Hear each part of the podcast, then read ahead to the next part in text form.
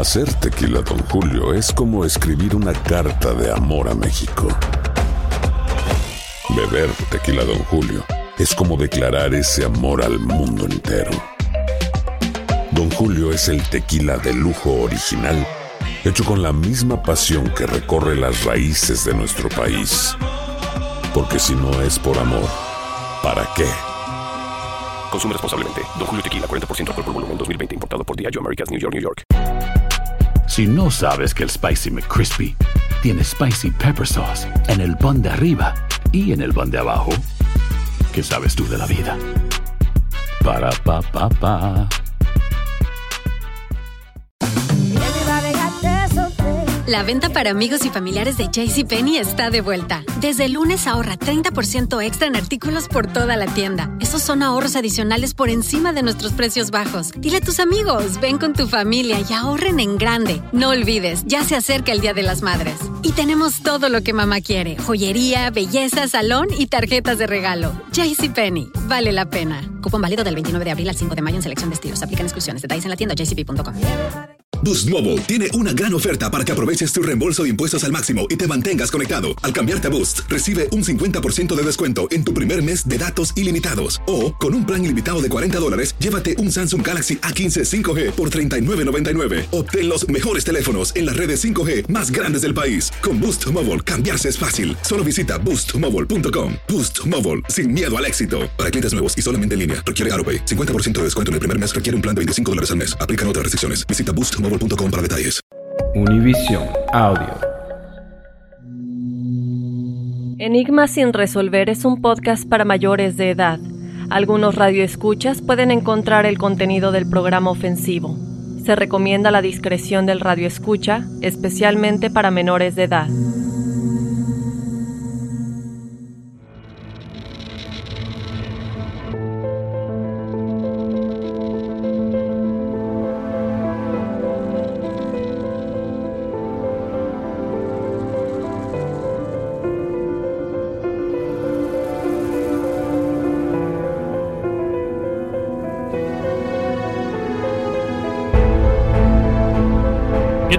Bienvenidos a una emisión más de Enigma sin resolver. Les saluda Horacio Ontiveros. Y aquí Dafne Wegebe. Y el día de hoy tenemos un set muy especial. Me recuerda a la cobija de mi hijo. Ah, no, perdón. Está al, está al revés, ya entendí. Ok, nada. Oye, nada. pero como franelita, ¿no? No, está rico, ¿eh? Está rico. Está bastante eh, coquetón el estudio el día de hoy.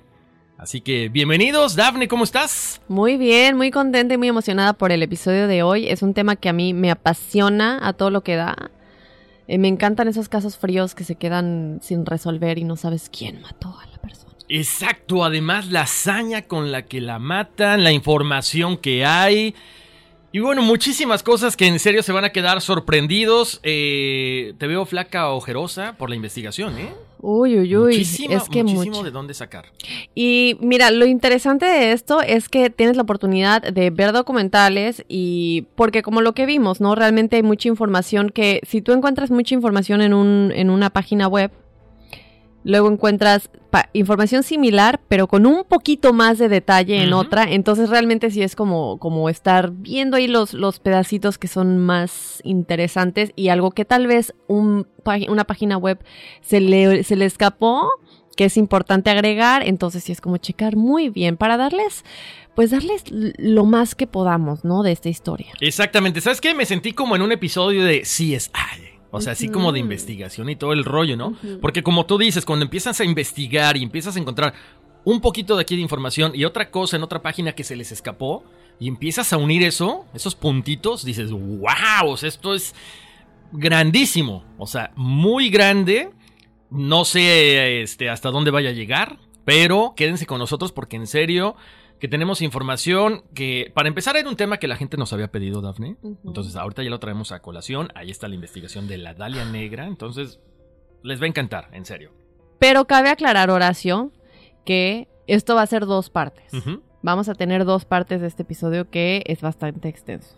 Así es. Eh, en esta parte estaremos hablando solamente de algunos sospechosos. Ya en la segunda parte estaremos básicamente cerrando el tema, pero como siempre, queremos también saber sus teorías. Entonces las estaremos esperando y... Sospechosos y también exactamente qué es lo que sucedió. Exacto. Cómo fue asesinada y, to- y todo, todo eso. Este, la primera parte. Y no se despeguen porque en la segunda parte les vamos a estar platicando quién es el más posible de haber sido el asesino. Les vamos a develar todos los detalles del por qué. Y es un tema que además está un poquito relacionado con el Hotel Cecil, que bueno, ya habíamos platicado de Lisa Lam, que en el episodio, hace dos episodios, dos episodios más o menos, Más o menos. eh, que se que falleció, ¿verdad? O, o que fue asesinada en el Hotel Cecil.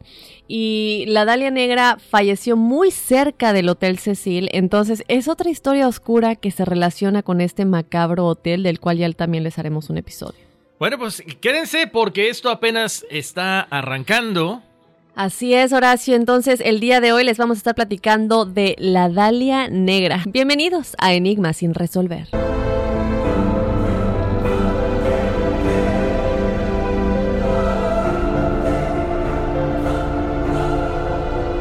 Pocos se percataron de la presencia de aquella mujer de cabello oscuro cuando la dejaron en el elegante hotel Biltmore en el centro de Los Ángeles, California.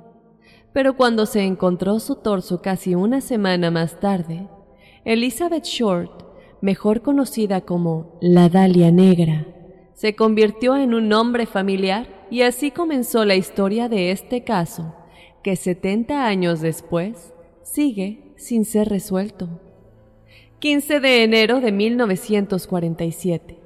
Una ama de casa llamada Betty Persigner salió de su casa en Norton Avenue, en la sección de Laymer Park, en Los Ángeles, con destino a una zapatería con su hija de tres años.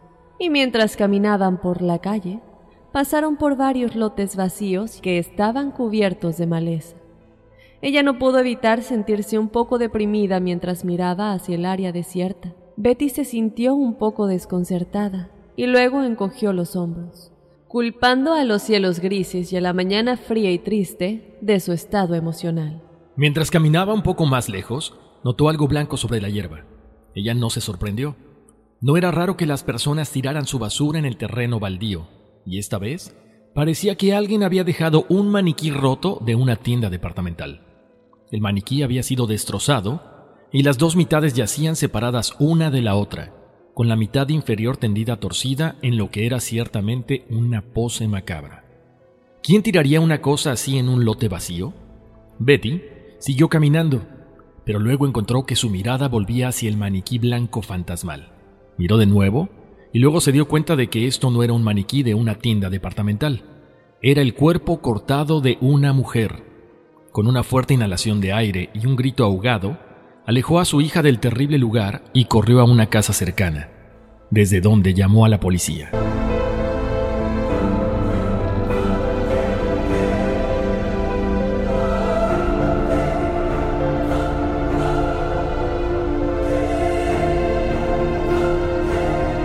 Wow.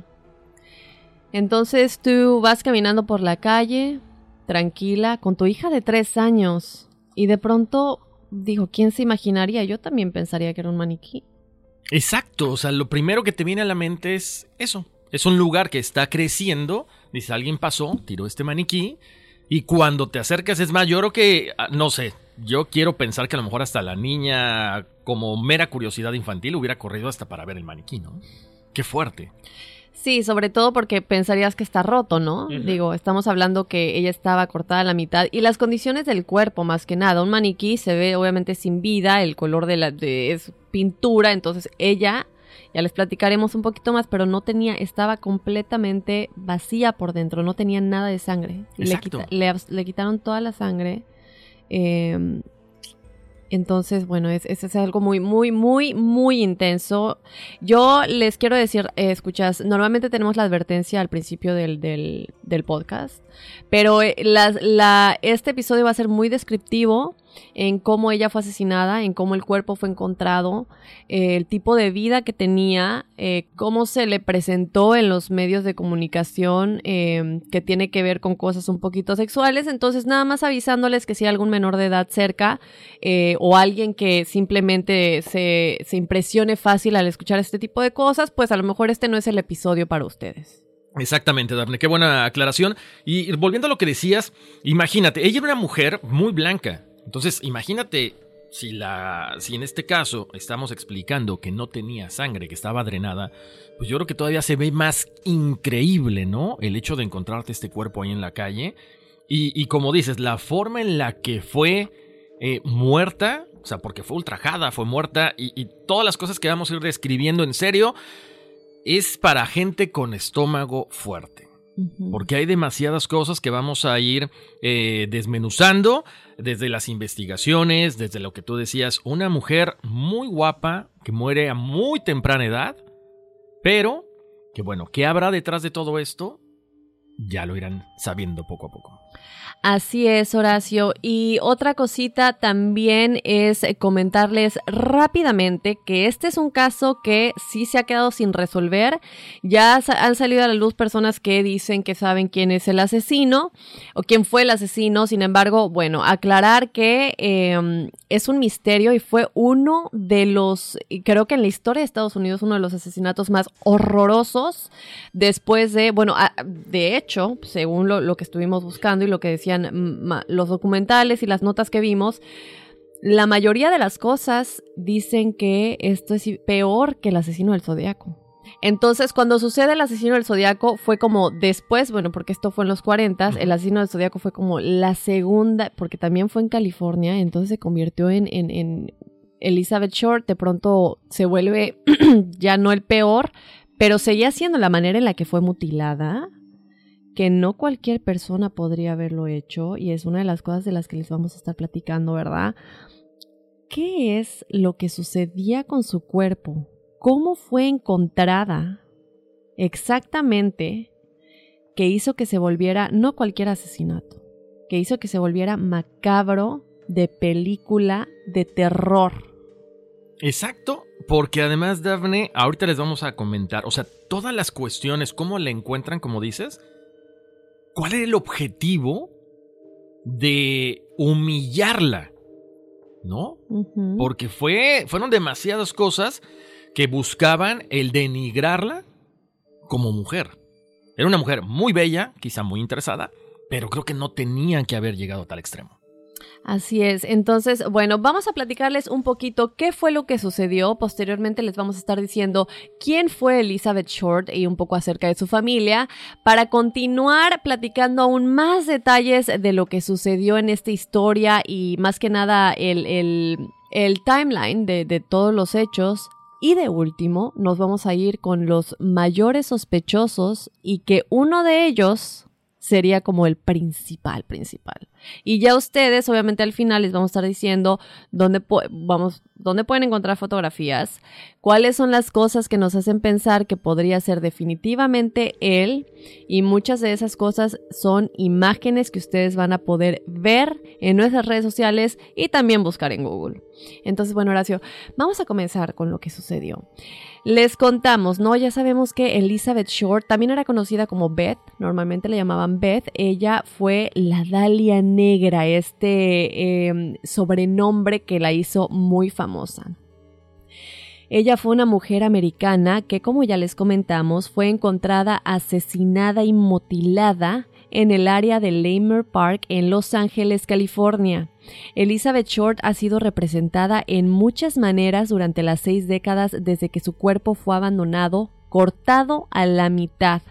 Conocida como manipuladora, aspirante a actriz, muñeca de muchos hombres pero a la vez de nadie y un alma en problemas. Ella tan solo tenía 22 años de edad una jovencita con sueños, una jovencita que, a pesar de que a lo mejor no tenía la vida que quería, estaba en busca de ello, ¿no? Y yo creo que de alguna manera por eso se le tachó porque en los 40, obviamente, a lo mejor el día de hoy sería normal, ¿no? Ella vive su sexualidad libre, ella tiene sueños, eh, es independiente o trata por lo menos de ser independiente, pero en los 40 eso era mal visto. Entonces, bueno, lamentablemente esto la llevó a la terrible, terrible situación en la que terminó su vida. Eh, a pesar de todo lo que se dijo de ella en los medios social, en los medios de comunicación, Horacio, el tiempo ha inmortalizado a Elizabeth Short como la mujer fatal de Los Ángeles, la Dalia Negra. Ella fue Em, se le dio este sobrenombre pues por la piel, se le dio el cabello y también porque en ese tiempo, les cuento rápidamente, ella era muy muy fan de una película llamada The Blue Dahlia, que sería la Dalia Azul. Entonces, eh, esta película se volvió muy famosa en ese tiempo y tenía varias similitudes con ella y de igual manera ella muy, muy fanática, ¿no? Entonces, ya pensando en su cuerpo, el color de su piel y todo esto, pues se le da la Dalia Negra, también con unos aspectos de su personalidad que eran medio oscuros, ¿no? Te cuento, Horacio, que la fascinación con su vida, especialmente con su muerte, escalofriante, violento asesinato sin resolver continúa obviamente hasta el día de hoy, en que nosotros no entendemos qué fue exactamente lo que sucedió después de que se le vio por última vez. En la mañana de enero 15 de 1947, una ama de casa normal va caminando y se encuentra con lo que ella piensa fue un maniquí, pero cuando se da cuenta y se acerca un poco más, imagínate la imagen yo no puedo, bueno, obviamente yo he visto las fotografías, ya las vi. Eh, desde hace muchos años las vi cuando empecé a estar interesada en este caso, pero son impactantes, escuchas. La verdad es que si ustedes no tienen el estómago, como comentaba Horacio, es muy impactante ver su cara, ver las fotos de cuando ella estaba viva, hermosa, demasiado bella. Y luego las fotos, pues ya del cadáver, la cara, como se la cortaron, que ya les platicaremos cómo y, lamentablemente cómo terminó su cuerpo, ¿no? Entonces, bueno, ella ve esta imagen escalofriante y obviamente sale corriendo con su hija y se dirige a la casa más cercana a llamar a la policía. Porque obviamente, pues, ¿qué haces en ese momento? Lo primero que haces es llamar a la policía. ¿Cómo encontró el cuerpo? Ya que se llama la policía, aquí está un poquito la descripción. ¿Listos? Adelante. Bueno, ella estaba eh, encima de la maleza, lo que sería pasto. Eh, los brazos de Elizabeth se encontraban elevados sobre su cabeza en un ángulo de 45 grados. Su mitad inferior se encontraba posicionada 30 centímetros arriba de su torso. Sus piernas se encontraban completamente abiertas y el cuerpo no tenía rastro alguno de sangre. Los intestinos se encontraban metidos de manera meticulosa debajo de sus glúteos, estaban amarrados. Qué fuerte. En las imágenes se puede ver los órganos afuera. Otra cosa que cabe notar es que el vello púbico y el, el vello del cuerpo, mm, se le, como que le quitaron partes del vello púbico, le quitaron partes del vello de las piernas. Y cuando tú ves su área inferior, se ve como que se lo pegaron. O sea, como que lo quitó quien quiera que le haya matado. Y bueno, esto también se ve, se ve en, la, investigación reflejada, ¿no? Eh, eh, realmente sí fue así. Y le pegaron los trozos de, de pues, de vello púbico después de como haberlos arrancado y hay más cosas terribles en la manera en la que la torturaron antes de que la, asesinaran completamente, ¿no? Los detectives asignados al caso, Horacio, fueron Harry Hansen y Finney Brown. Para el momento en el que ellos llegaron a la escena del crimen, obviamente el lugar ya se encontraba completamente abarrotado de reporteros que, mm, bueno, estaban alrededor del cuerpo y lo terrible de esta situación, que gracias a esto tenemos las fotografías hoy en día, sin embargo ellos estaban comprometiendo la escena del crimen, estaban comprometiendo la evidencia, cualquier cosa que se hubiera podido encontrar, si es que si hubiera podido encontrar algo en cuanto a huellas digitales y todo eso, bueno, lo más que se pudiera en ese sentido en ese tiempo, eh, pues eh, los medios de comunicación lo, estaban comprometiendo en ese momento, ¿no? Eh, los detectives le ordenaron a toda la multitud que se fueran de inmediato y en ese momento comenzaron a recolectar todo lo encontrado. Y debido a la falta de sangre en el cuerpo, porque no tenía ni una sola gota y pues no había nada de eso en el pasto, ¿verdad? Que pensarías que hay un poco de sangre en el pasto que a lo mejor puede ayudar a, a, ver qué fue lo que sucedió. Entonces, cuando no se encuentra sangre en el pasto, ¿qué es lo primero que te hace pensar eso? Digo, si yo te hubiera matado ahí, Si yo te hubiera asesinado ahí, Claro. o, o ni siquiera ahí, cerca, yo hubiera encontrado algún rastro de sangre, de, de lo que fuera, que me diera a pensar que, que realmente fuiste así. Cuando se ve la manera meticulosa en la que se le cortó el cuerpo, en la que los órganos fueron colocados por fuera, amarrados debajo de los glúteos, y que aparte no tiene sangre, obviamente nos hace pensar que te maté en otro lugar, te llevé al lugar en donde te dejé y te acomodé como una muñequita posando. Ahí los detectives se dan cuenta que definitivamente fue asesinada en otro lugar. Exactamente. Ahora, ¿sería un crimen pasional? Podría haber sido un crimen pasional. Podría ser el crimen perfecto. Hasta ahorita es el crimen perfecto. Pero la forma en la que fue mutilada, todo esto que me dices, o sea, demuestra que sí. La o sea, la mataron en otro lugar, le sacan la sangre, o sea, tienes que armar toda una película para llegar a esto que estás comentando, Daphne. Entonces, bueno, debido a las pruebas físicas del cuerpo, los detectives determinaron que ella fue colocada ahí, como te cuento, eh, como una muñequita, pero que fue, que fue colocada ahí alrededor de las 2 de la mañana, cuando las temperaturas eran menores a los 28 grados Fahrenheit. Esto obviamente se determina cuando se analiza la piel, se analiza el estado del cuerpo y es cuando dicen, bueno, e- esto no es reciente, nosotros creemos que por lo que hay alrededor, evidencia física, la, la posición de la maleza que está alrededor y todo esto, bueno, calculamos que han sido alrededor de X número de horas que ella ha estado aquí y es cuando se determina que fue asesinada en esa noche y colocada ahí alrededor de las 2 de la mañana. Te cuento, Horacio, que no solamente es el hecho de que se le haya cortado la mitad del cuerpo, también es el hecho de que su cara fue cortada de oreja a oreja, de, de la boca, de oreja a oreja, con la sonrisa de quien sería el guasón. Algo similar a ello, ¿no? Entonces, cuando tú ves la foto de la cara, se le ve claramente cómo le realizaron esta mm, cortada en la boca, de oreja a oreja, simulando la sonrisa del guasón que todos conocemos por, por la película de, De de Batman. Wow, Del sea, guasón, de Joker, de Joker. como, como sea que lo conozcan. Impresionante y aún más enfermo, ¿no? Exacto. O sea, no concibo. Ya le hiciste tantas atrocidades y todavía deformar esa cara. ¿Con qué objetivo? No sabemos. Pero ahí iremos poco a poco dándoles más información. Porque en serio, si con esto se han quedado sorprendidos, bueno, pues todavía hay mucho, mucho más, Dafne. Porque ahora viene lo importante, ¿no? ¿Cómo era la relación en esos momentos? Ya saben, años 40, no tenían la tecnología que existe ahorita.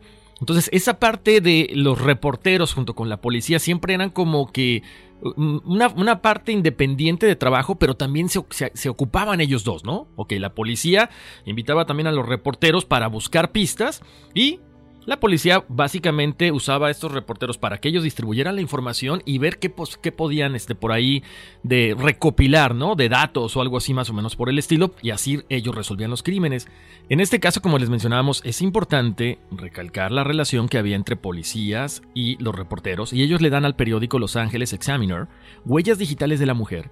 Y los reporteros utilizan esta máquina de fotos de sonido, que es como se usaba antes más o menos. Les voy a dar una, similitud a lo de ahorita, ¿no? Es como una máquina de fax moderna, donde enviaban ampliaciones de las imágenes al FBI en Washington, D.C.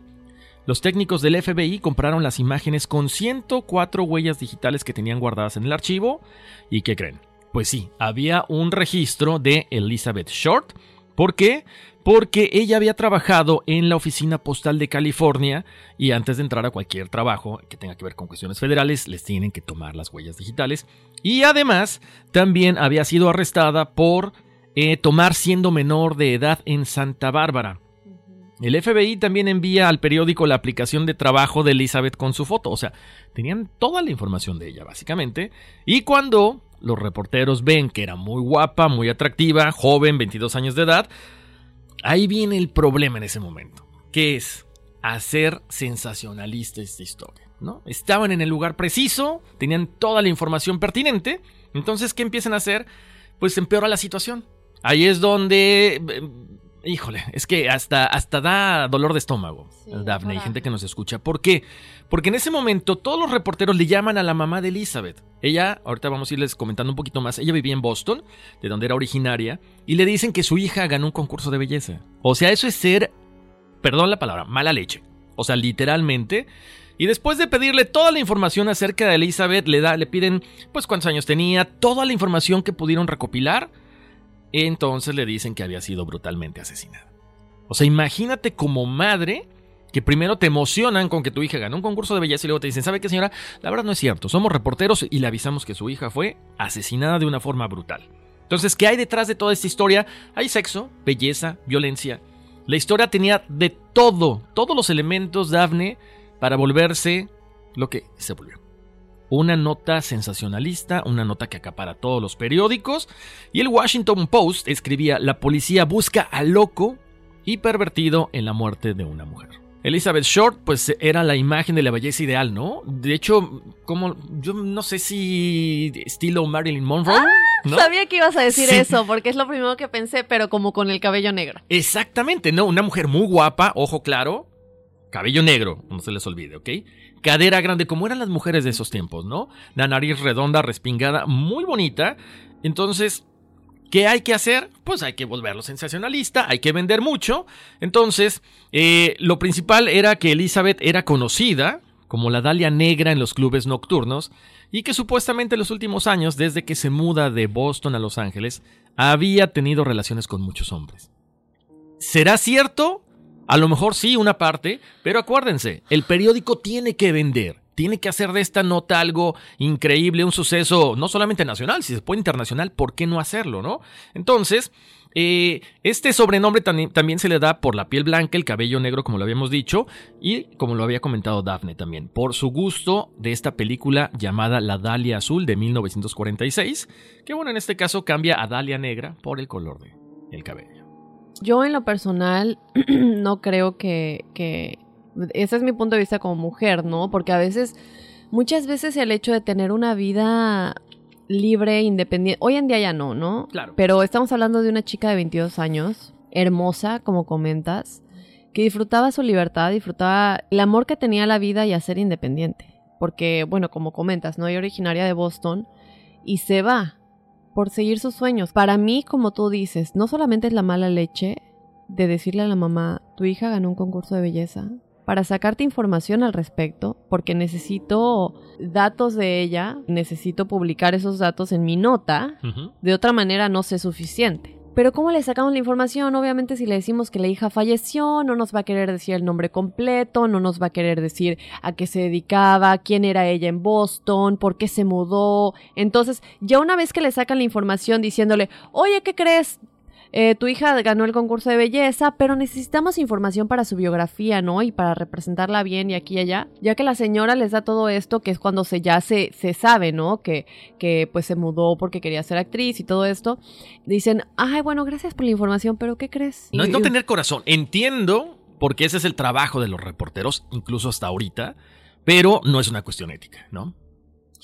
Sí, además, bueno, ya que, ya que tengo la información, y, y como tú dices, ¿no? Sí, a veces se piensa en el hecho de decir, bueno, tenemos que vender de alguna manera, pero yo creo que ponerla en, en esa posición de sexo, de que se lo daba a todos, o, o de que simplemente jugaba con los hombres, que se la vivía de noche, que vive su vida, que sale los fines de semana y se divierte normal, como Claro. es normal.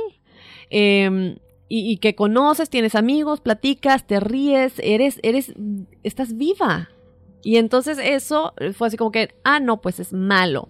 Exacto, porque aparte estamos hablando de los 40, ¿no? Yo creo que los 20 ya estás casada, con hijos, sobre todo Boston no es una ciudad tan grande en esos momentos, entonces como que era el perfecto blanco para señalar a esta chica, decir, imagínate, te vas de un pequeño pueblito a Los Ángeles, tienes un sueño, como dices, de ser actriz, eres la persona perfecta para señalarte y armar una historia alrededor tuyo. Qué fuerte.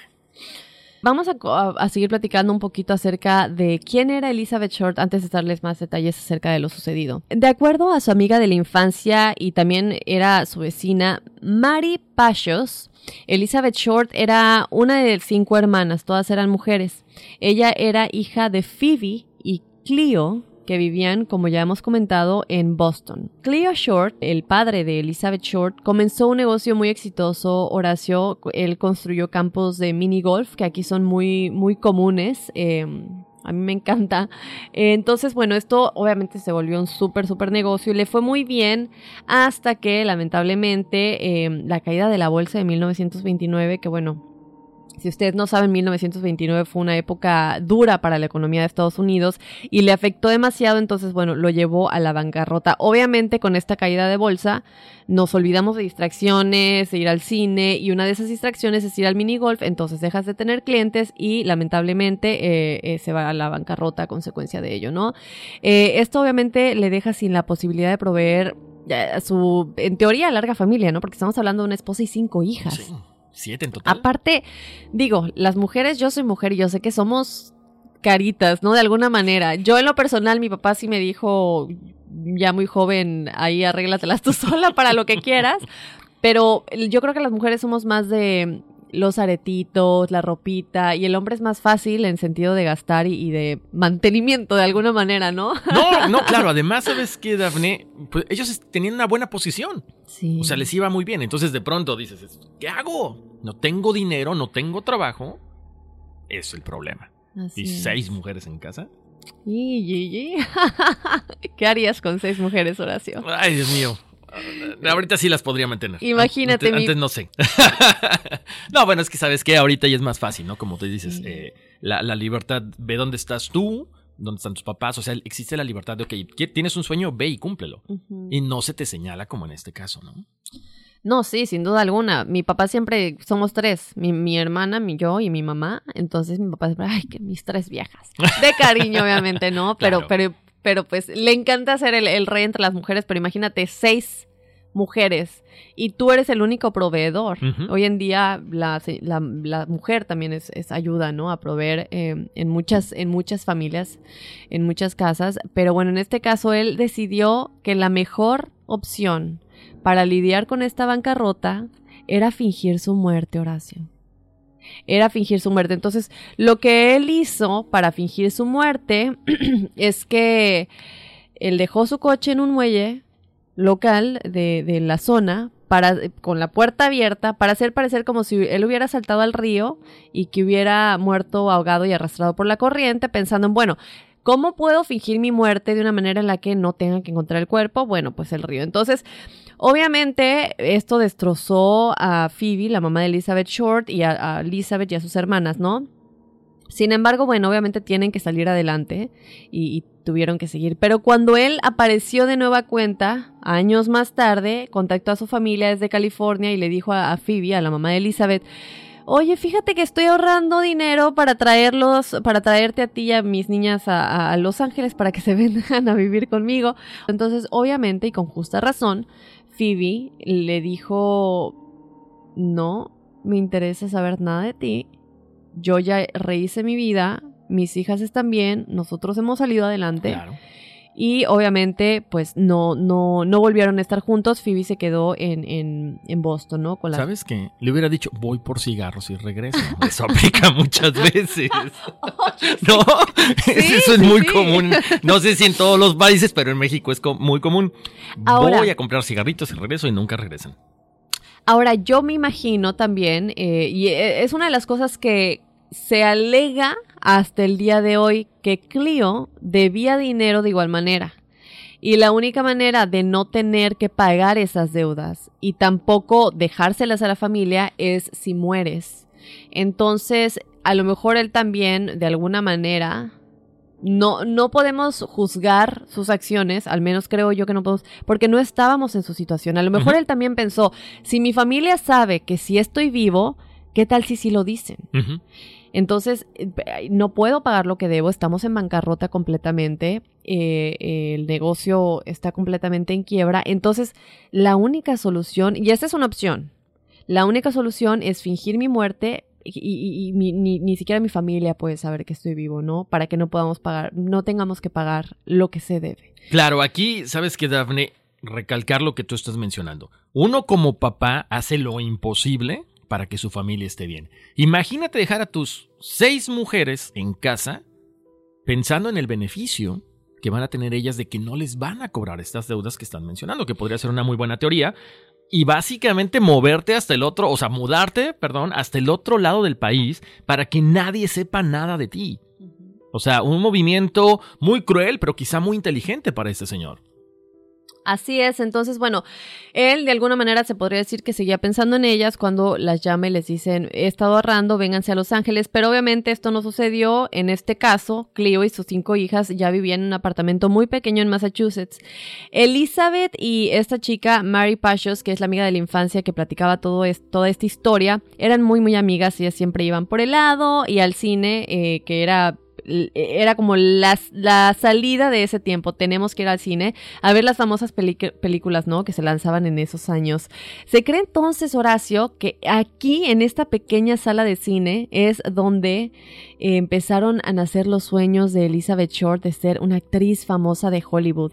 Elizabeth, ella, bueno, nació lamentablemente con problemas respiratorios y con asma. Es por eso que cuando cumplió 16 años, su mamá comenzó a mandarla durante los fríos y largos, largos inviernos que, bueno, eh, imagínate, si aquí en Nueva York tenemos frío, en Boston se pone todavía peor. Entonces, ella la pasaba muy mal durante los inviernos. Entonces, es por eso que ella decide mandarla con amigos y familia a Miami durante que sería el periodo, yo creo que de diciembre tal vez a marzo. Más o menos, más o menos yo creo, ¿no?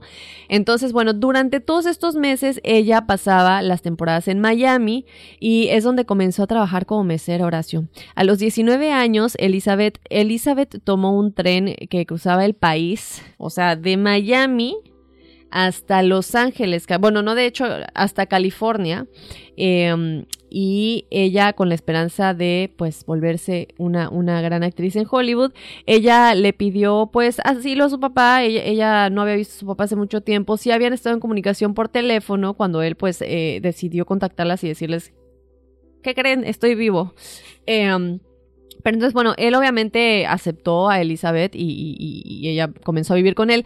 Lamentablemente, desde el principio, la relación entre Elizabeth y su padre se vio muy complicada, Horacio. Eh, esto porque, bueno, no se habían visto por años. Eh, su papá estaba muy lleno de arrepentimiento, pero al mismo tiempo, bueno, estás lidiando con una joven de 19 años que quiere hacer lo que quiere con su vida. Y aparte, el papá de Elizabeth Short no vivía solo en su casa, vivía ya con otras personas eh, que se podría decir eran, pues, la gente que ya era parte de su vida en ese momento. Entonces, aparte, otra cosa es que el papá de Elizabeth siempre como que le ponía, le decía, no, pues ayuda de alguna manera a hacer los mandados, limpia la casa, como si fuera una ama de casa de alguna manera, y Elizabeth no tenía interés en eso. Claro, su sueño estaba Hollywood.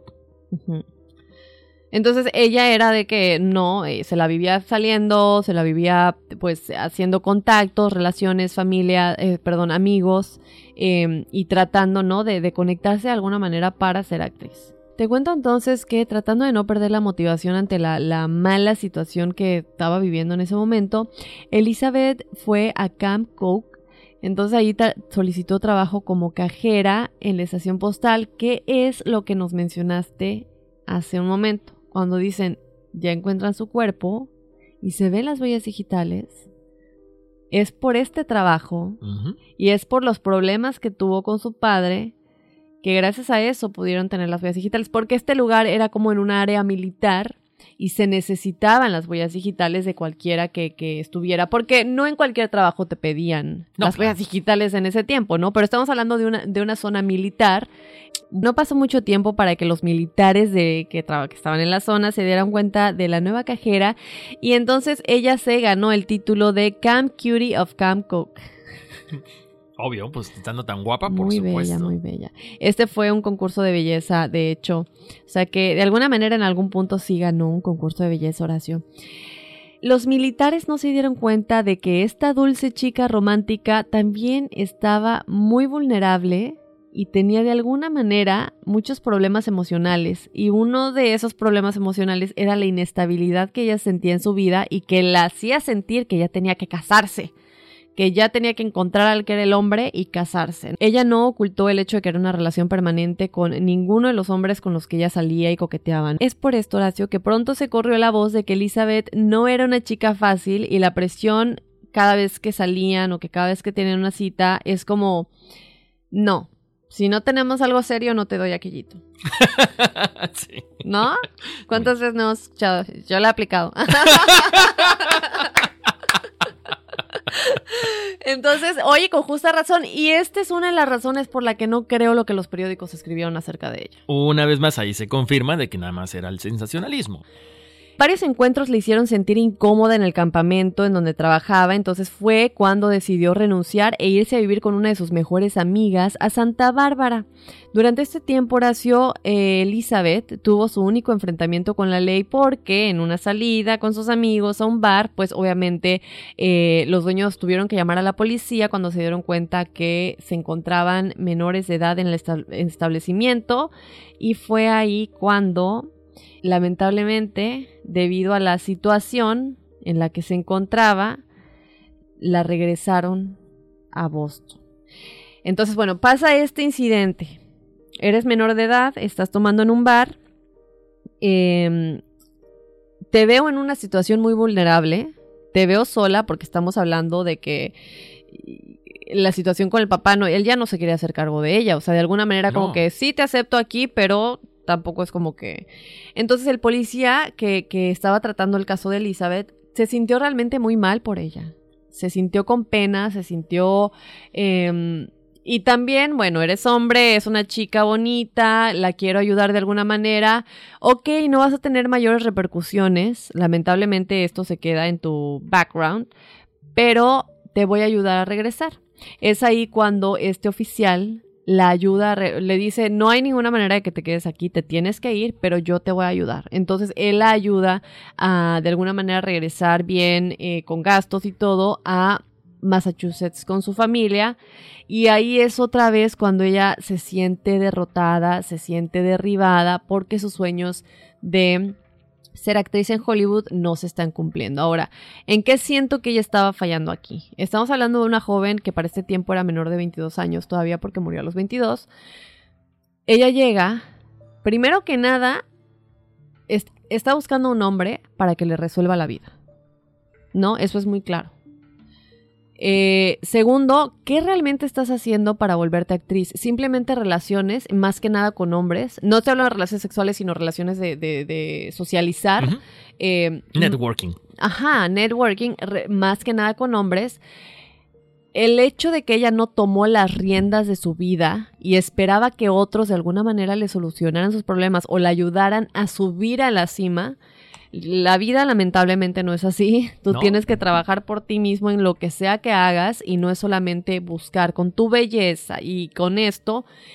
Y si tú estás buscando con tu belleza, Horacio, digo, tú serás hombre y tú sabrás más al respecto, pero si una mujer está buscando con su belleza en, eh, sacar algo de ti o sacar ventaja de alguna manera, pero aparte no te está dando aquellito, obviamente...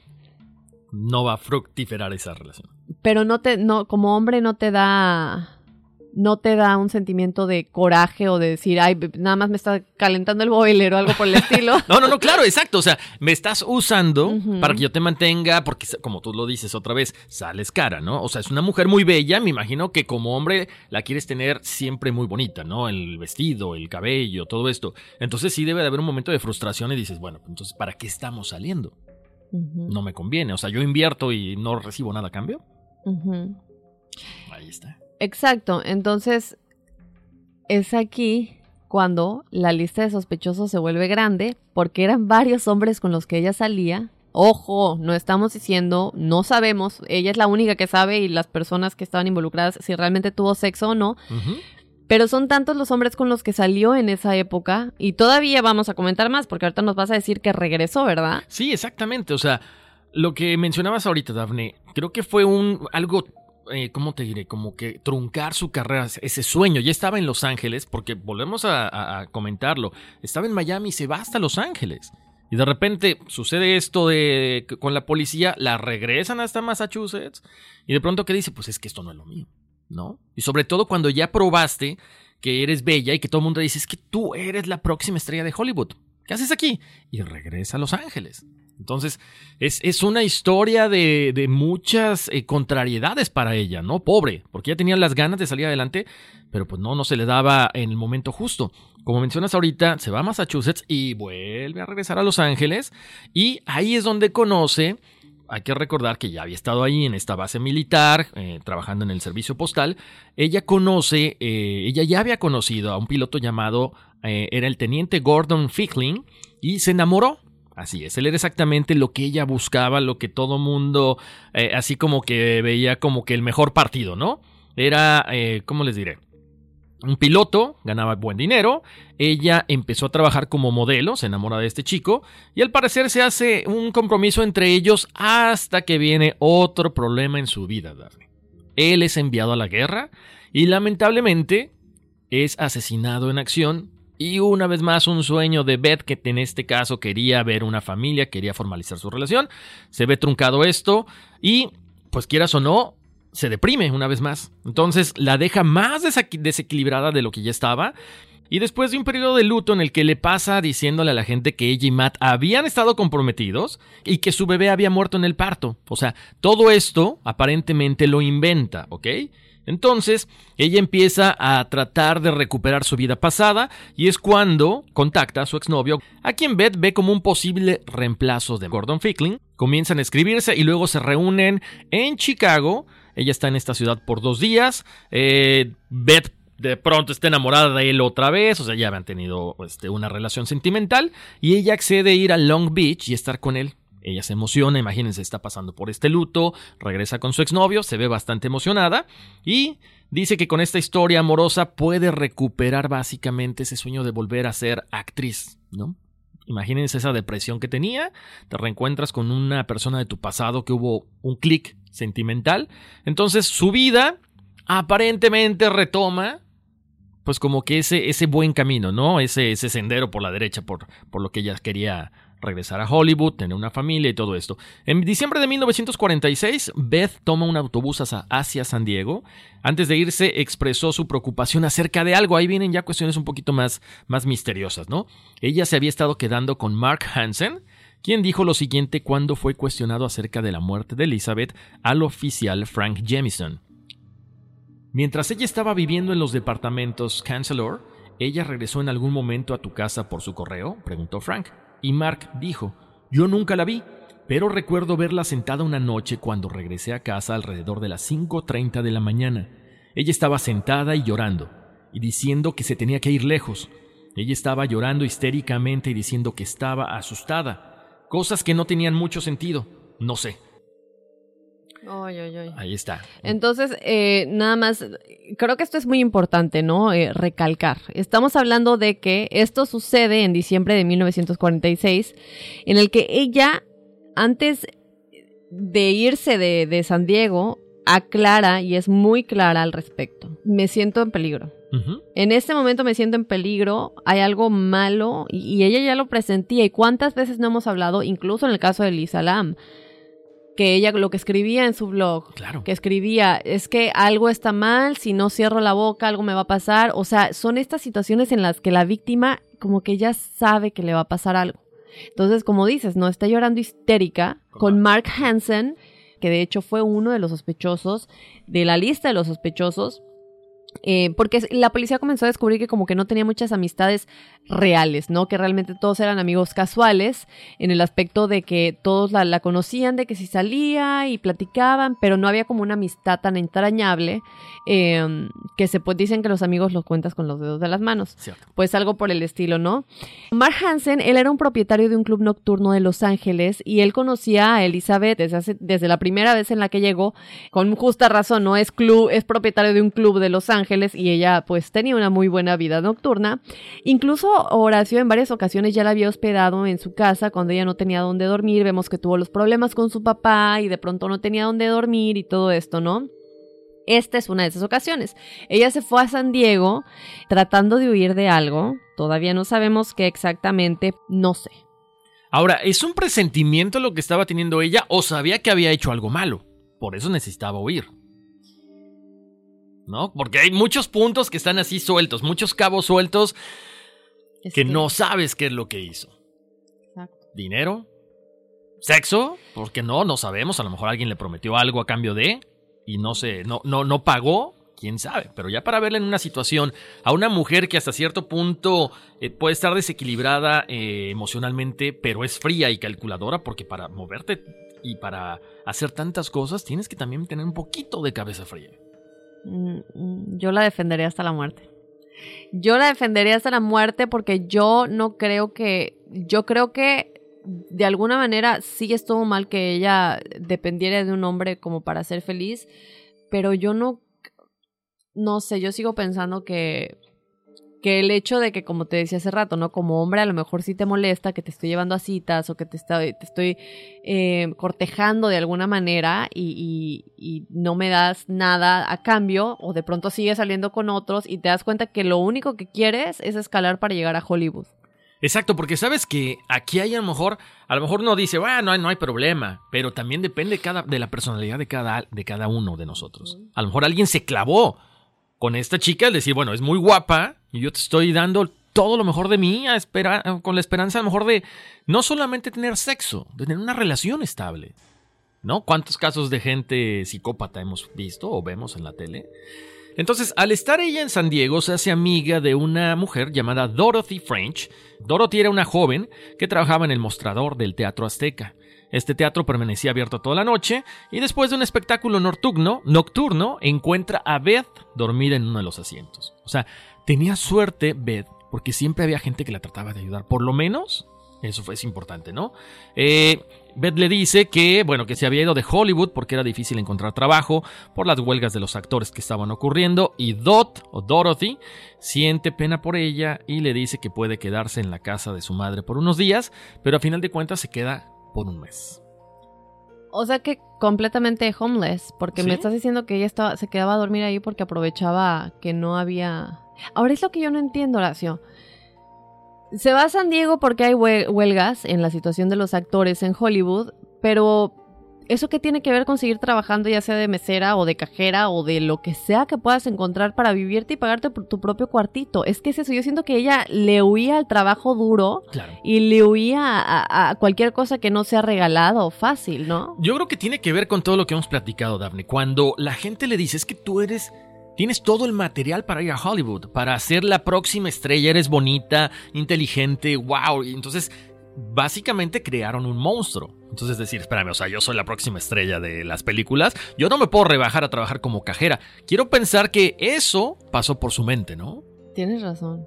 Yo O creo. sea, igual. imagínate, pues era muy guapa, era bella, ¿no? Entonces eh, le hicieron creer que, que merecía otro, otra cosa, ¿no? Y no trabajar simple, sencillamente como cajera. Entonces prefieres irte a San Diego y dormir en un teatro que no, porque no tienes ni para pagar tu cuarto, porque le huyes al trabajo duro. Es que ahí está el problema. Lamentablemente sí, ella se buscó. Ella se lo buscó de alguna manera, ¿no? Porque volvemos al punto, Dafne, o sea, si tú empiezas a unir los puntos, no tuvo mucha suerte. Desde el policía que la manda hasta Massachusetts, que le paga, que le dice no vas a tener problemas, esta persona que la ayuda, o sea, sí hubo gente alrededor que trataron de brindarle una mano. Pero bueno, ella tenía muy bien, eh, no sé, el objetivo. Si no es el cine, no quiero nada. Pero más que nada, más que el objetivo, la manera en la que ella quería llegar al objetivo, ¿no? Porque el objetivo puede estar claro, pero el cómo llegas al objetivo es lo que define cómo te ver en la vida y cómo terminas, ¿no? Y el cómo es lo que la llevó a lo que, lo que la llevó. Dicen, el fin no justifica los medios. Exacto. Ahí está. Y bueno, eh, para sus últimos días les, comesta- les comentamos que como de costumbre, pues no hizo nada para contribuir con la familia con, la que se estaba quedando. Ella sigue con las citas, con su vida nocturna. Y uno de los hombres con los que salió era Robert Red Manley, un vendedor de Los Ángeles, quien tenía una esposa embarazada en casa. Él admite que se siente muy atraído por Elizabeth, pero dijo que nunca se acostó con ella. Ahí volvemos al punto de que no era una chica fácil, ¿ok? Entonces, eh, dice que se vieron de vez en cuando por algunas semanas, luego ella le pide que le la lleve de vuelta a Hollywood, él acepta y el 8 de enero la recoge en la casa francesa y le paga una habitación de hotel esa noche. Se dice que salieron a un par de locales nocturnos diferentes, regresaron al motel, pero que él se durmió en la cama y ella en una silla. Todo un caballero el hombre. ¿no? ok, bueno. Y él declaró eso, ¿verdad? Sí, él declara esto. Entonces, aquí, o sea, aquí está volvemos a que era una mujer que no daba su cuerpo nada más porque sí. O sea, era muy difícil, ¿no? A lo mejor ese fue uno de los motivos por los cuales la asesinaron. Mi punto de vista. Manly tenía una cita a las 9 de la mañana, pero regresó para recogerla alrededor del mediodía. Ella le dijo que iba a regresar a su casa en Boston, pero primero iba a encontrarse con su hermana en el Hotel Biltmore en Hollywood. Manly la lleva de regreso a Los Ángeles. Él tenía una cita en la casa de su empleador esa noche a las 6.30, así que no espera a que llegue la hermana de Beth, ¿ok? Eh, bueno, estaban haciendo llamadas en el vestíbulo del hotel cuando la vio por última vez, convirtiéndose junto con los empleados del hotel en la última persona a ver, en ver a Elizabeth Short viva. Les digo despacito porque luego se me van a perder. Entonces, hasta donde la policía pudo descubrir, solo el asesino la vio después de eso, ¿ok? Desapareció durante seis días del Hotel Biltmore antes de que su cuerpo fuera encontrado en este lote vacío que hemos estado comentando. Entonces, aquí estamos hablando de seis días, ¿verdad? Como tú comentas. Eh, Ray la ve por última vez le ayuda como de costumbre, alguien la tiene que ayudar a donde dormir, le paga la habitación del hotel, él obviamente también duerme ahí. La deja, dices que ella estaba esperando por la hermana. Por la hermana. Em, ¿Qué es lo que dice ella? ¿Sí se llegó a ver con la hermana? Es lo que no sabemos. Porque ella nada más le dice, voy a ver a mi hermana en el hotel y ahí me dejas. Ok. Entonces, después de esto, ella se va del hotel. Y son seis días, ¿verdad?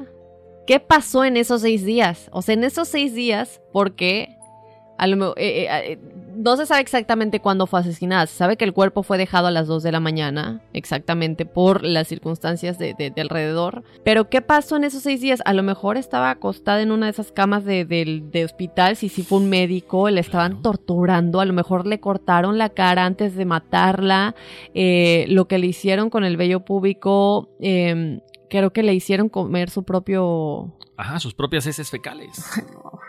O sea, todas, todas esas cosas pasaron. O sea, fueron seis días en los que no sabemos la clase de tortura que sufrió antes de realmente ser asesinada. O a lo mejor fueron también seis días en los que ella estaba con esta persona que la asesinó. Eh, haciendo, veto a saber qué, a lo mejor sí interactuando sexualmente, a lo mejor bebiendo, normal en algún lugar y luego algo sucede, ya sea una discusión, ya sea cualquier cosa que es el punto definitivo en el que él dice, esto era o vives o mueres y ahí deciden matarla, ¿no? Entonces son seis días que nunca se va a saber qué pasó, siempre van a ser una pregunta en el aire porque a pesar de que podemos especular de que sí se sabe quién la mató, al final ya les diremos quién es el sospechoso principal, eh, quién era y cómo lo hizo exactamente y qué lo llevó a hacerlo, nunca vamos a saber cuál fue la interacción, solo ella y el asesino van a saber al final, saben al final, ¿verdad? Y Dios, qué es lo que pasó en esos seis días. Es una pregunta, es una, nunca se va a saber. Sí, ahí, ahí quedará para la posteridad porque ya lo, verán al final, ¿no? Al final de este episodio van a decir, ah, caray, ¿era? ¿No era? Siempre tendremos esa duda. Y conocía a la persona que supuestamente la mató antes de esa noche, ya lo conocía o lo conoció esa noche al irse del hotel em, y, y, no sé, irse a un club o lo que sea y en esos seis días es que sucedió, porque también digo, si ya lo conocía, tendría motivo de haber estado llorando diciendo que su vida estaba en peligro. Pero si no lo conocía todavía, ¿por qué lloraba? No, y, no sabemos si ya lo conocía o no todavía. Híjole, o sea, se, dice que sí ya lo conocía por lo que les vamos a platicar. Claro, porque sabes que Daphne ahora también, cuando tienes, eh, no sé, ha pasado, ¿no? Cuando tienes tú una amiga o yo una amiga que de repente le gusta llamar la atención, de repente se inventan, hay gente que inventa cosas en la cabeza. Es que sabes que estoy deprimida, estoy enferma, tengo cáncer y tú, espérame, ¿qué pasa? ¿Por qué? Porque tienen que llamar la atención de cierta forma, ¿no? Y esta mujer pues tenía muchos, muchos problemas, obviamente daddy issues, ¿no? O sea, problemas con su papá, siempre le faltó. Entonces, quién sabe hasta dónde podía haber inventado toda esta situación. Vamos a continuar platicando un poquito acerca de qué fue lo que se cubrió en los medios de comunicación. Una dramática foto periodística de Robert Red Manley, que es quien comentabas, hizo que más tarde se convirtiera en uno de los sospechosos principales en el asesinato de Elizabeth Short, pero posteriormente fue absuelto, ¿no? La investigación sobre el asesinato de la Dalia Negra, Horacio, fue el crimen de más alto perfil en Hollywood en la década de 1940. La policía fue constantemente acosada por los periódicos y el público para obtener resultados. Cientos de sospechosos fueron interrogados. Debido a que se pensaba que había sido un delito sexual, los sospechosos y pervertidos habituales fueron detenidos obviamente e interrogados. Las amigas de Elizabeth Short interrogaron también a conocidos mientras los detectives trataban de reconstruir sus últimos días y horas, que es lo que estamos especulando ahorita, qué fue exactamente lo que sucedió en esos seis días, ¿no? Todas las pistas que parecían esperanzadas terminaron sin llegar a ninguna parte, lamentablemente, y los policías se vieron obstaculizados aún más por los lunáticos y las confesiones enloquecidas que estaban llegando. ¿A qué nos referimos con esto? A que el caso se hizo tan famoso que la gente se empezaba a inventar que ellos lo habían hecho. O sea, no, fíjate que yo lo hice, yo la maté, ya sea como dices, por llamar la atención, por querer fama, por lo que quieras, ¿no? La gente, Horacio, en todas partes se encontraba hablando de la Dalia Negra. Aparte me das un nombre tan espectacular. Digo, obviamente llama la atención, ¿no? Mientras los investigadores rastreaban las últimas actividades de Elizabeth Short, descubrieron a su sospechoso más fuerte, que es quien les comentamos, pues obviamente, ¿no? Pasó las últimas horas con ella y todo esto, en fin. Em, sin embargo, bueno, cuando se convierte el sospechoso, eh, que es la policía de Los Ángeles, lo sometió a un interrogatorio extenuante e incluso le administró dos pruebas de polígrafo diferentes, que es este detector de mentiras, las cuales él pues aprobó y las pasó sin ningún problema. Aquí, ¿qué sucede? Esto lo traumó tanto que a pesar de que fue absuelto, a pesar de que fue liberado, se casó y, y bueno, normal, todo normal, eh, le queda un, un, nivel de depresión y de trauma mental, como un PTSD, o sea, eh, ansiedad de post, cuando te, queda un trauma de una situación muy, muy, muy grave que pasó en tu vida, que hasta lo terminan internando en el psiquiátrico por parte de su esposa porque ya era era algo muy, muy, muy terrible, ¿no? Por lo que él había pasado. En fin. Mientras la policía trabajaba frenéticamente, la madre de Elizabeth, pues, después de haberle dicho que su hija falleció después del concurso de belleza falso, ¿no? Hizo el viaje a Los Ángeles para reclamar el cuerpo de su hija. Su papá se negó, Horacio, a identificarla y lamentablemente, como les mencionamos anteriormente, la mamá fue a reconocer destrozada. Unos días después de que encontraron el cuerpo de Elizabeth, apareció un paquete Horacio misterioso en las oficinas del periódico Los Ángeles Examiner ahora. Tú habías comentado hace un momento que la relación entre, en ese tiempo, la relación entre los policías y los medios de comunicación era muy em, como especial de alguna manera, ¿no? Y lo vemos en el caso del Zodíaco. El Zodíaco mandaba cartas a los periódicos de mira, de code, eh, este, decodifica esto, yo soy el asesino, etcétera, etcétera.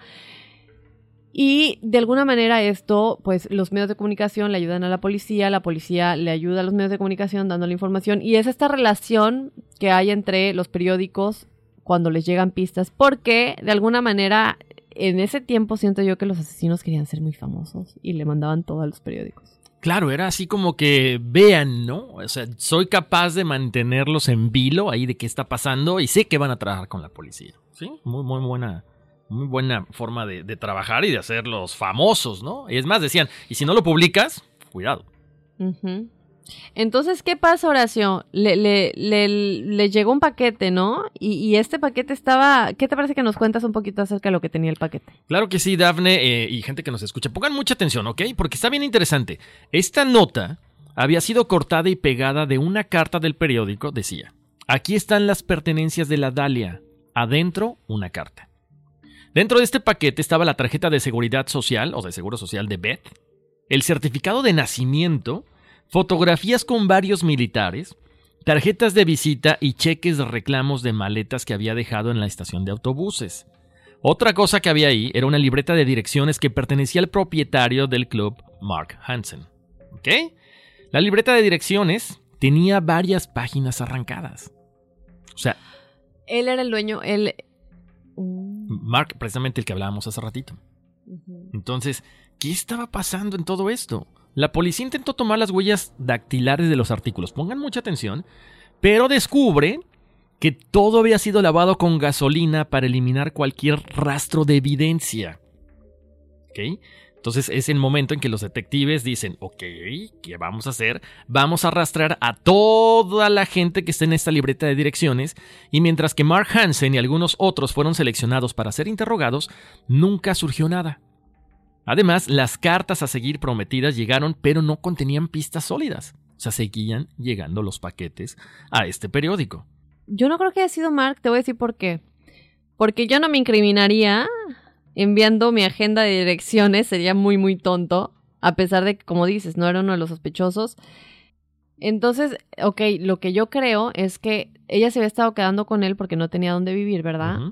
En una de esas, a lo mejor, de alguna u otra manera, terminó quedándose con su, con su agenda de direcciones.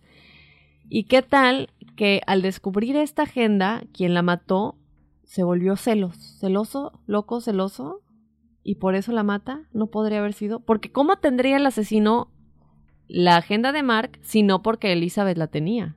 Exactamente. Ahora también, ¿quién tenía? O sea, ¿cómo, ¿cómo obtienen todas estas fotografías? O sea, la tarjeta del Seguro Social.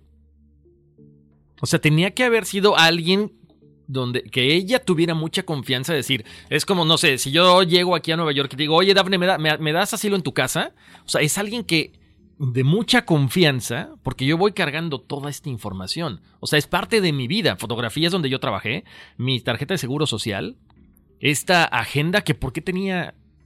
¿Quién la tenía?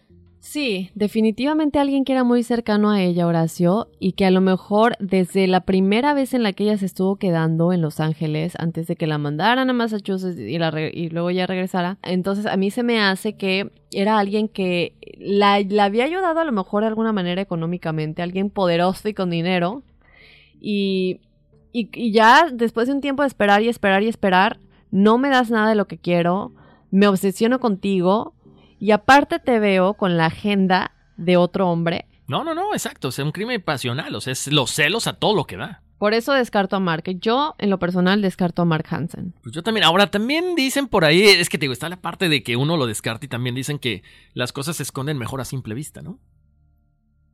Aquí está, o sea, ahí está la agenda, es mi agenda. Yo la hice, pero como que no, no, no pensarías que lo hiciera. Pero ¿por qué entonces es él el que le encontró llorando? Porque él es el que declara que le encontró llorando histéricamente y que ella decía que su vida estaba en peligro y que se tenía que ir. A menos que haya mentido. No, e- exacto, a lo mejor hiciste todo esto para decir, sabes que yo la encontré ahí y estaba desesperada. Y planeas todo, el crimen perfecto, yo te estoy dando la información, ellos tienen mi agenda. Y de repente aparece muerte y yo, pues, yo, no, yo no fui.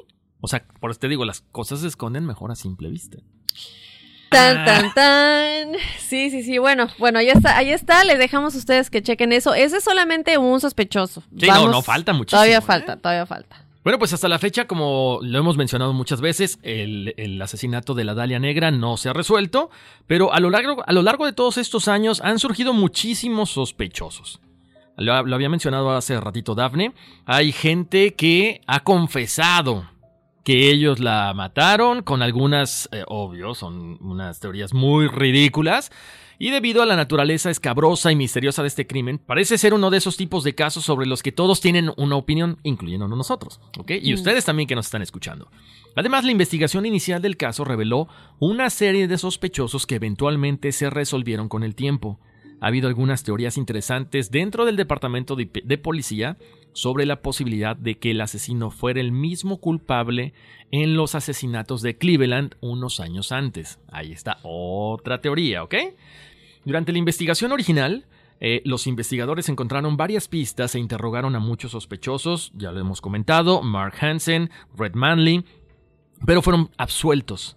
Red simplemente tuvo la mala suerte de involucrarse con una mujer que resultó ser tan compleja como Elizabeth y que a final de cuentas termina muerta. Manley recibe el tercer grado en la sede de la policía, que es como que el menos sospechoso en este caso, y fue liberado después de una prueba de polígrafo. Él es exonerado, pero el caso nunca terminó para él.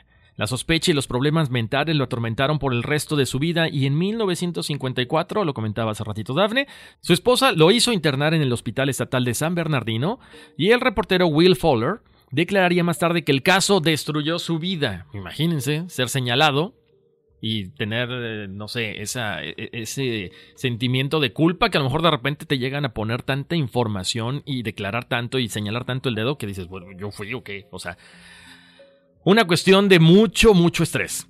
También, como siempre, en todos los casos hubo muchas llamadas anónimas que aparecieron, incluyendo unas que afirmaban que los asesinos de Beth habían sido dos policías y más confesiones falsas. En al menos tres casos, los propietarios informaron conductas sospechosas por parte de los inquilinos que intentaban desalojar. Y una mujer en Barstow, California, quien dio información falsa con la esperanza de volver con dos exnovios que la habían abandonado. O sea, esto estaba desquiciado. Otras confesiones de pérdida de tiempo incluyeron a un farmacéutico que le dijo a la policía que sabía cómo cortar un cuerpo por la mitad. Inicialmente afirmó haber matado a Beth, pero luego dijo que estaba bromeando. Una broma de muy mal gusto. Mm, Es que aquí no es nada más sé cortar un cuerpo por la mitad. Estamos hablando de que se tiene que saber exactamente en qué parte del cuerpo se puede cortar sin que ningún hueso se rompa. Eso es Que importante. se puede, que se puede librar cualquier tipo de vértebra, hueso, y, y- era perfecto. Y no solamente que supieras cómo cortarla a la mitad, que tiene que ser un procedimiento quirúrgico por la manera en la que estaba hecho, sino que también le quitaron la sangre del cuerpo, que también es otro procedimiento médico, que ya les vamos a contar más al respecto de qué práctica es y quién fue enseñado esa práctica en sus años de estudios de medicina, muchos años antes. Eh, y, y- y bueno, es que esto no es nada más decir, "Ay, ay, te llamé y te dije y todo esto. Hay más sospechosos, Horacio. Hay muchísimas cosas más que vamos a dar en detalle, pero eso lo vamos a hacer en una segunda parte. Tan, tan, tan. sí, porque es un tema muy largo. Esto Sí. no lo que, que más quisiéramos nosotros que, pero esto se va a volver tres horas. Entonces, vamos a hacer la segunda parte de este episodio, eh, como ya les habíamos comentado al principio, y, y ya aquí les vamos a estar revelando más quién, quién podría ser el asesino, por qué y cuáles son los detalles del- de la manera en la que el cuerpo tendría que haber sido eh, eh, manipulado de manera médica, únicamente médica, no cualquiera podría haber hecho eso.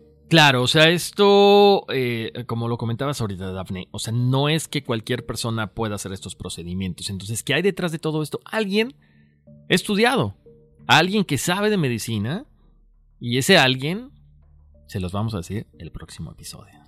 Así es, este miércoles, no se lo pierdan, van a ser las dos partes, así que de nueva cuenta, dos episodios esta semanita, muy contentos, oye.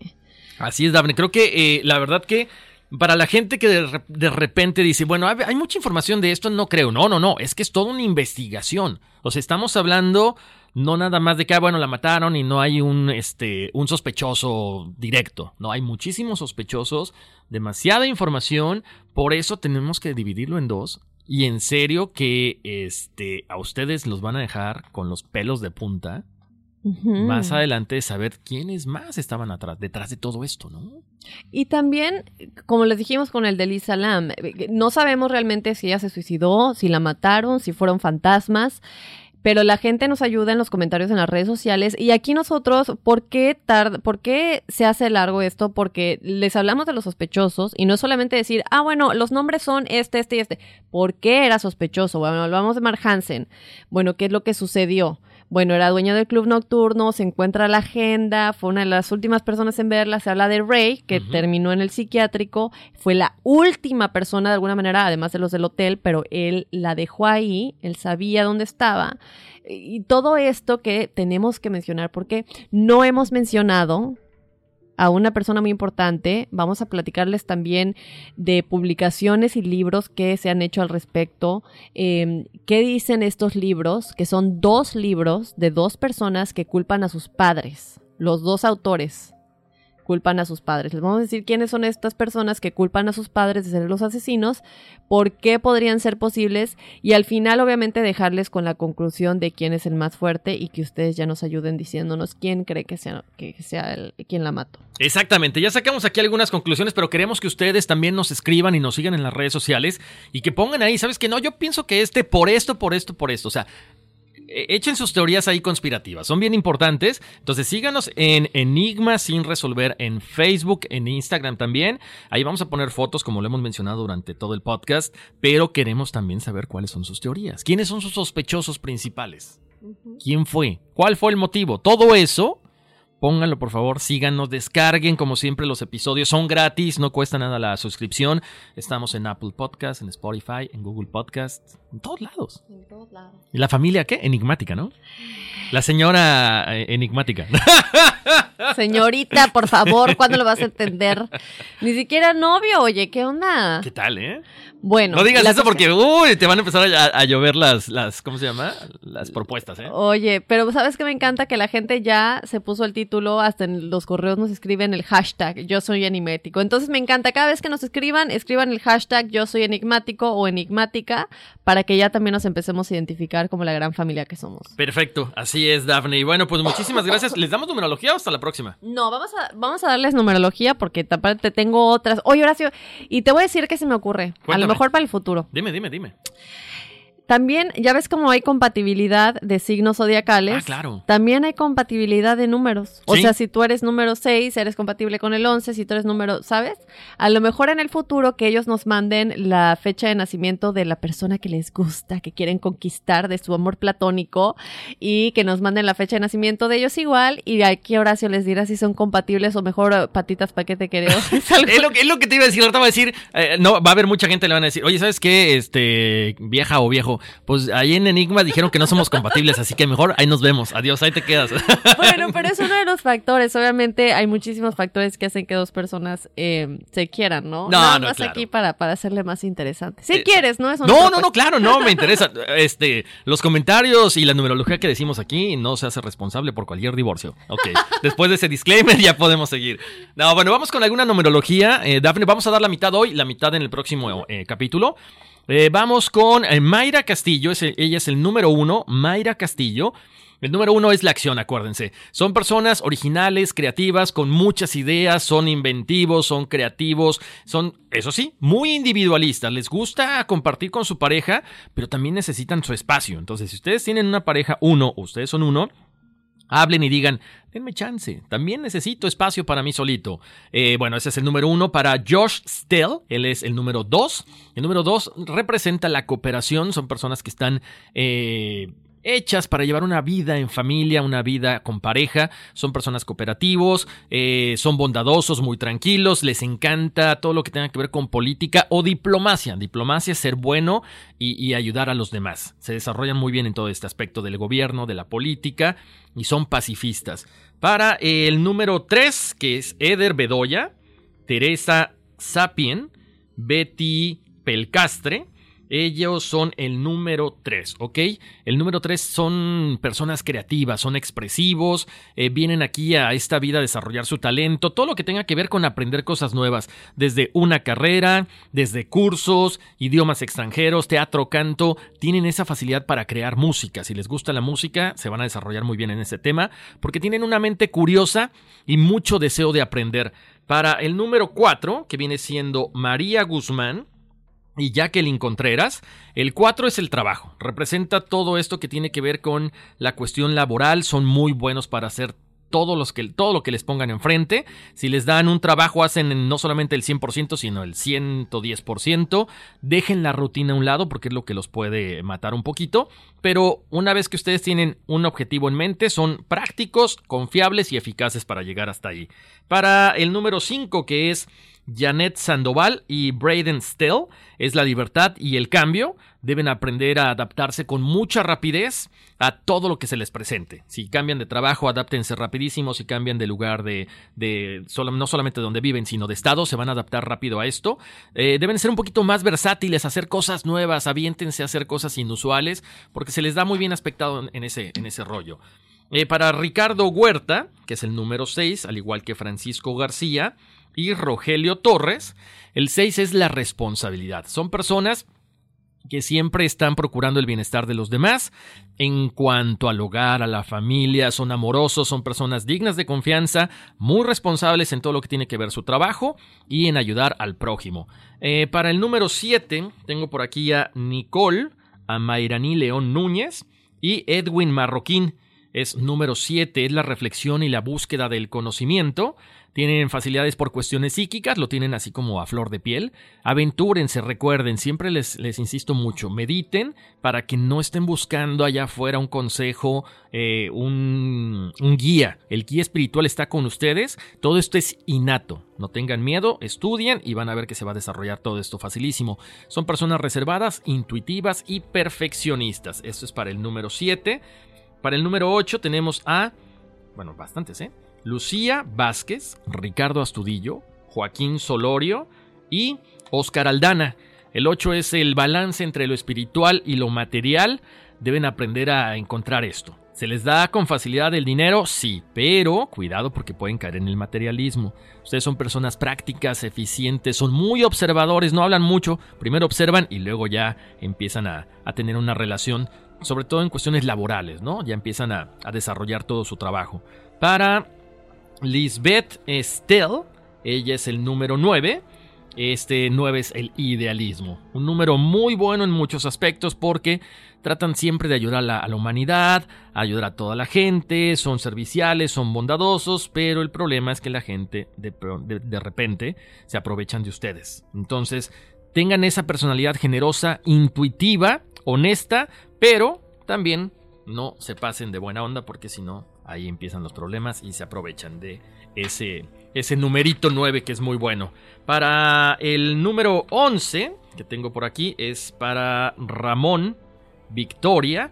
Ramón, tu número 11 es el eh, este número maestro donde todo lo puedes, se te da muy bien la facilidad para, se te da muy bien la cuestión espiritual, la cuestión de dinero, puedes tener muchísimo reconocimiento, vienes a enseñar vienes a enseñar muchas veces, no, no, se te va a reconocer porque el número 11, 22 y 33 no buscan tanto ese reconocimiento de, oh, wow, tú eres un maestro, eres grande. No, parte de tu personalidad es evolucionar eh, espiritualmente y ayudar a los demás. Entonces no busques tanto el que te digan que estás haciendo bien las cosas, tú sabes que lo estás haciendo bien y te va a ir muy bien, además ya estás en tu, una de tus últimas vidas y pronto vas a evolucionar. Si ustedes quieren más de la numerología, escríbanos a enigmas o a, en enigmas.univision.net. Acabo de ver en el Instagram, eh, comenta una persona, Larín, en Instagram. ¿Cuántas veces Horacio dice la palabra exactamente en cada programa? Enigma sin resolver. ¿Será un enigma sin resolver? O por aquí pone otro. Este, Dafne, te faltó el clásico, déjame te cuento, Horacio. ya se están burlando de nosotros de lo que decimos siempre, pero bueno. Pues, bueno, déjame te cuento, Horacio, que la gente. bueno, gracias, chicos, gracias. Nosotros trataremos de que nuestras muletillas no sean tan obvias de ahora Exactamente. ah, ¿verdad? La persona que me diga cuántas veces digo exactamente se gana una numerología. No, no, no. Pero, bueno, no, es bueno, pues, es bueno, ¿sabes sí. qué? Eso. Porque sí. la, eh, normalmente cuando estudiamos la carrera de comunicación te dicen evita esas muletillas, pero va formando parte de tu vida, ¿no? Sí, así es, Horacio. Entonces déjame te cuento que ya nos tenemos que despedir. Oigan, muchísimas gracias, en serio, como siempre, un gusto que esta familia de enigmáticos vaya creciendo, Dafne. Muchísimos seguidores en las páginas, en las redes sociales y también las descargas van muy bien. Muy bien, muchísimas gracias chicos. Y no se, no se despeguen porque este miércoles, o sea, hace pasado mañana, ya está eh, la segunda parte de la Dalia Negra y develaremos quién es el más posible de haber sido el asesino. Tan, tan, tan. Bueno, pues vámonos, que aquí espantan. Uy, sí.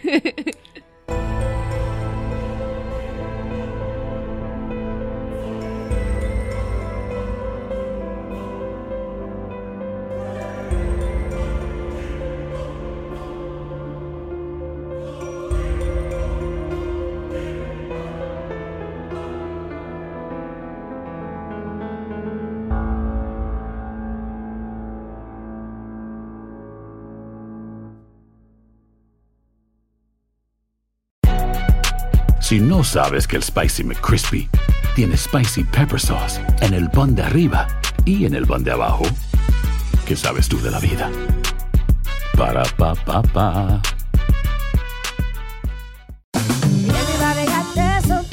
La venta para amigos y familiares de JCPenney está de vuelta. Desde el lunes ahorra 30% extra en artículos por toda la tienda. Esos son ahorros adicionales por encima de nuestros precios bajos. Dile a tus amigos, ven con tu familia y ahorren en grande. No olvides, ya se acerca el Día de las Madres. Y tenemos todo lo que mamá quiere: joyería, belleza, salón y tarjetas de regalo. JCPenney, vale la pena. Cupón válido del 29 de abril al 5 de mayo en selección de estilos. Aplican exclusiones. Detalles en la tienda jcp.com.